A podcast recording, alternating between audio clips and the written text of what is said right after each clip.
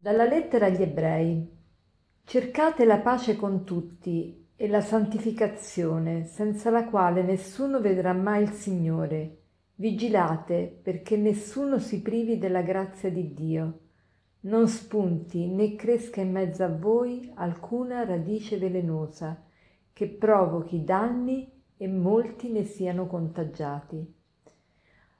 Oggi la, la, lettera agli ebrei era molto più lunga di questa e aveva tantissimi spunti di riflessione, per cui ho fatto una scelta e mi vorrei soffermare su questi, so, solo su questi versetti, in particolare su questo non spunti né cresca in mezzo a voi alcuna radice velenosa.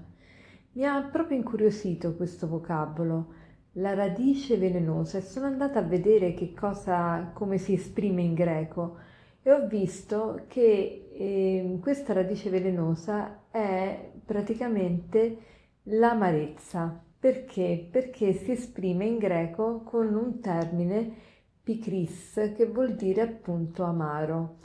E che cos'è l'amarezza?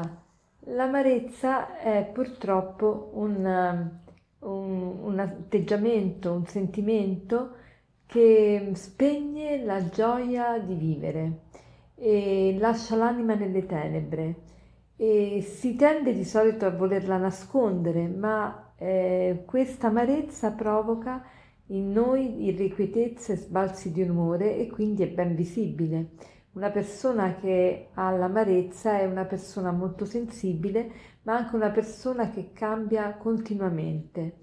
L'amarezza è paragonata ad una radice, è una radice velenosa perché si coltiva nell'intimo e poi emerge al di fuori. Eh, alle volte è difficile da, ri- da riconoscere, persino per la persona che ne è affetta. E molti infatti affermano che non sono arrabbiati, non hanno l'odio, ma eh, purtroppo hanno l'amarezza. E, per esempio, che, come si può manifestare la, l'amarezza? Si manifesta con un atteggiamento sempre mesto, triste e, e quindi eh, è anche molto contagiosa perché quando io vedo una persona così eh, triste o volubile o con eh, sbalzi d'umore, Ovviamente questo, questa persona contagia un po' tutto l'ambiente, e però ehm, questa amarezza, poiché è una radice, è sottoterra, è un veleno che si manifesta soltanto ogni tanto, con, attraverso delle, delle, emozioni appunto al, al di fuori. E, l'amarezza è proprio una, un'erbaccia della vita spirituale, è proprio un parassita della vita spirituale, ci rovina dentro, ma rovina non solo noi, ma anche l'ambiente nel quale viviamo e incide molto anche sugli altri. E dobbiamo impedire che cresca questa radice velenosa, la dobbiamo sradicare, la dobbiamo sradicare dal, dal, dall'orto del nostro cuore.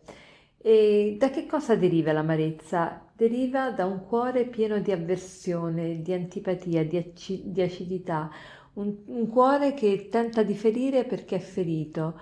E di solito chi è, ha questa amarezza è una persona che non ha saputo accettare determinate circostanze della sua vita e che non ha saputo accettare determinati ehm, torti, determinate offese e, e quindi l'amarezza si insinua proprio attraverso un'offesa che viene ehm, rimuginata.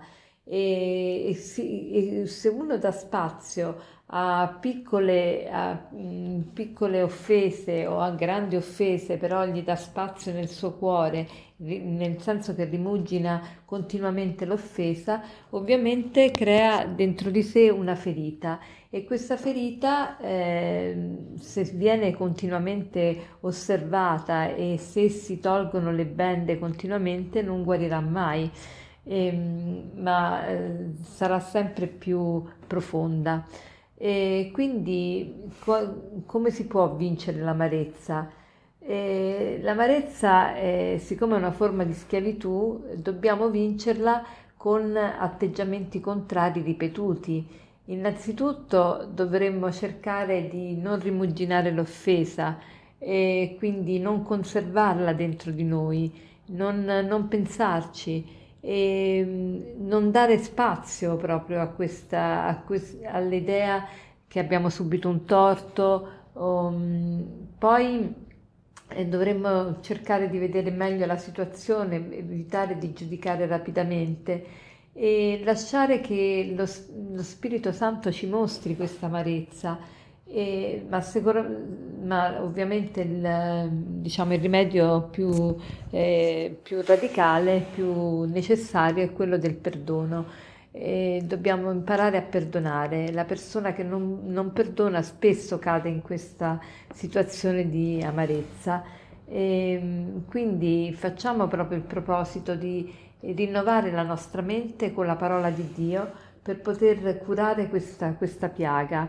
E diciamo che è una piaga che eh, è presente sempre nell'umanità. Gli israeliti infatti anche, anch'essi eh, ricordavano eh, la, eh, il fatto di essere stati presi dall'amarezza perché mangiavano proprio l'erba amara, il ricordo dell'amarezza della schiavitù subita in Egitto. Quindi l'amarezza è sempre una forma di schiavitù e dobbiamo liberarcene.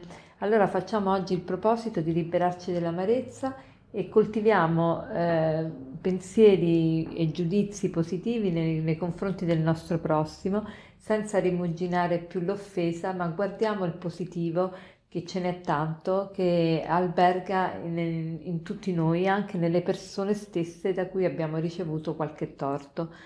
E per concludere vorrei citarvi questo aforisma che dice così: Da una bocca amara non può che uscire fiele. Buona giornata.